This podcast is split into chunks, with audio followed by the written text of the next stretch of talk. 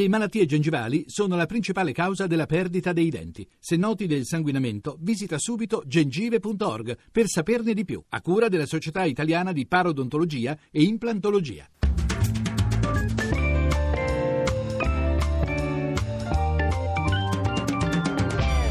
Il campionato? Rivediamolo alla radio.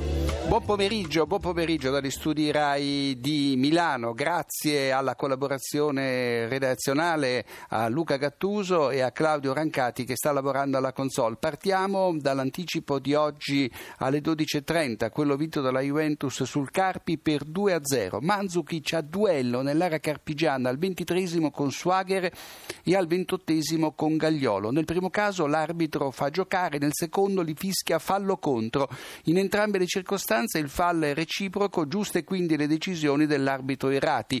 L'attaccante bianconero protesta, viene ammonito, sarà squalificato. Al quarantesimo manca una evidente punizione dal limite per il Carpi, fallo di Alexandro su Sabelli. Al settantunesimo Pogba a terra nell'area del Carpi, ma non c'è fallo di Crimi, suo marcatore che aveva preso posizione e subisce anzi la pressione del francese. E infine all'ottantesimo Zazza raddoppia, la Juventus Juventus raddoppia con una zuccata di Zaza prolungata da Romagnoli che non riesce a contenere l'avversario neanche trattenendola alla maglia. E andiamo a Empoli, dove la squadra di casa ha pareggiato con il Bologna per 0-0. Nel primo tempo l'assistente Pegorin non sbaglia un colpo sul fuorigioco, ne sbandiera tre, una a Maccarone e due a Pucciarelli e ci prende sempre nonostante le proteste dei giocatori toscani. Bravissimo l'arbitro Chiffi alla quarta presenza in A sull'azione che al 64esimo si chiude con la rete annullata a Croce per fuorigioco. Saponara con un colpo di tacco serve Croce in evidente fuorigioco. Solo successivamente successivamente viene sgambettato da Masina sullo stesso piede con cui aveva passato il pallone al compagno, nessun dubbio. E andiamo a San Siro per il pareggio 3-3 tra il Milan e Frosinone, sicuramente la partita con il maggior numero di episodi.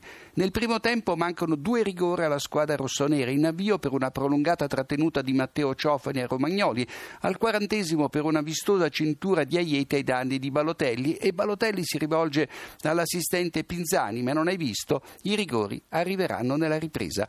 Al 34esimo Bardi, dopo essersi opposto da campione a Balotelli e Kuczka, riesce a deviare anche un colpo di testa di Alex proprio sulla linea di porte. La tecnologia conferma, non è gol. Subito dopo il raddoppio, Kuczka se la prende con Kragl che rinvia il pallone ad ossa da batte e finito a terra. E il tedesco rischia l'espulsione spingendo l'avversario sul petto per tre volte consecutive. Massa mostra il giallo a entrambi, troppo per Kuczka, poco per Kragl, che andava espulso. Il primo rigore per il Milan arriva al secondo minuto della ripresa, quando Russo a mano aperta intercetta un tiro di De Sciglio. Ci sta tutto. Bardi respinge il debole tiro dal dischetto di Balotelli che si getta a terra per l'amarezza. Il portiere dei Ciociari, fin qui strepitoso, si fa beffare in occasione della rete di Bacca. Abate scatta in posizione regolare e crossa prima che il pallone esca sul fondo. Bardi si fa passare il pallone sotto il corpo e regala a Bacca il più comodo comodo dei gol. Dionisi ristabilisce subito dopo le distanze sfruttando un gentile regalo di Alex e mostrando la maglietta con un saluto a Morosini morto il 14 aprile del 2012, cinica ma inevitabile l'ammonizione. Il Milan segna a gioco fermo con Honda dopo che Balotelli è stato fermato in fuorigioco d'un piede, niente di più.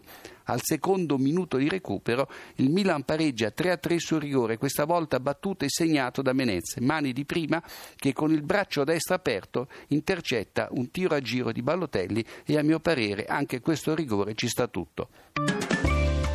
E andiamo di corsa a Palermo dove la squadra di casa ha battuto la Sampdoria per 2-0 compiendo un importante passo avanti nella corsa alla salvezza. Al diciannovesimo la squadra siciliana passa in vantaggio con un gol di Vasquez ma la frittata la combina Ranocchia che si fa portare via il pallone da Gilardino, palla all'argentino e gol. Alla mezz'ora Andelkovic spinge a terra Soriano, sarebbe rigore per la Sampdoria se un attimo prima eh, non ci fosse stato un fallo ai danni anni di Cionek e qui arriva il fischio dell'arbitro Mazzoleni, giusto. Al minuto 85 il Palermo raddoppia su autorete, Cassani devia sul ginocchio di Cristicic incolpevole un cross di Vasquez indirizzato a Gilardino.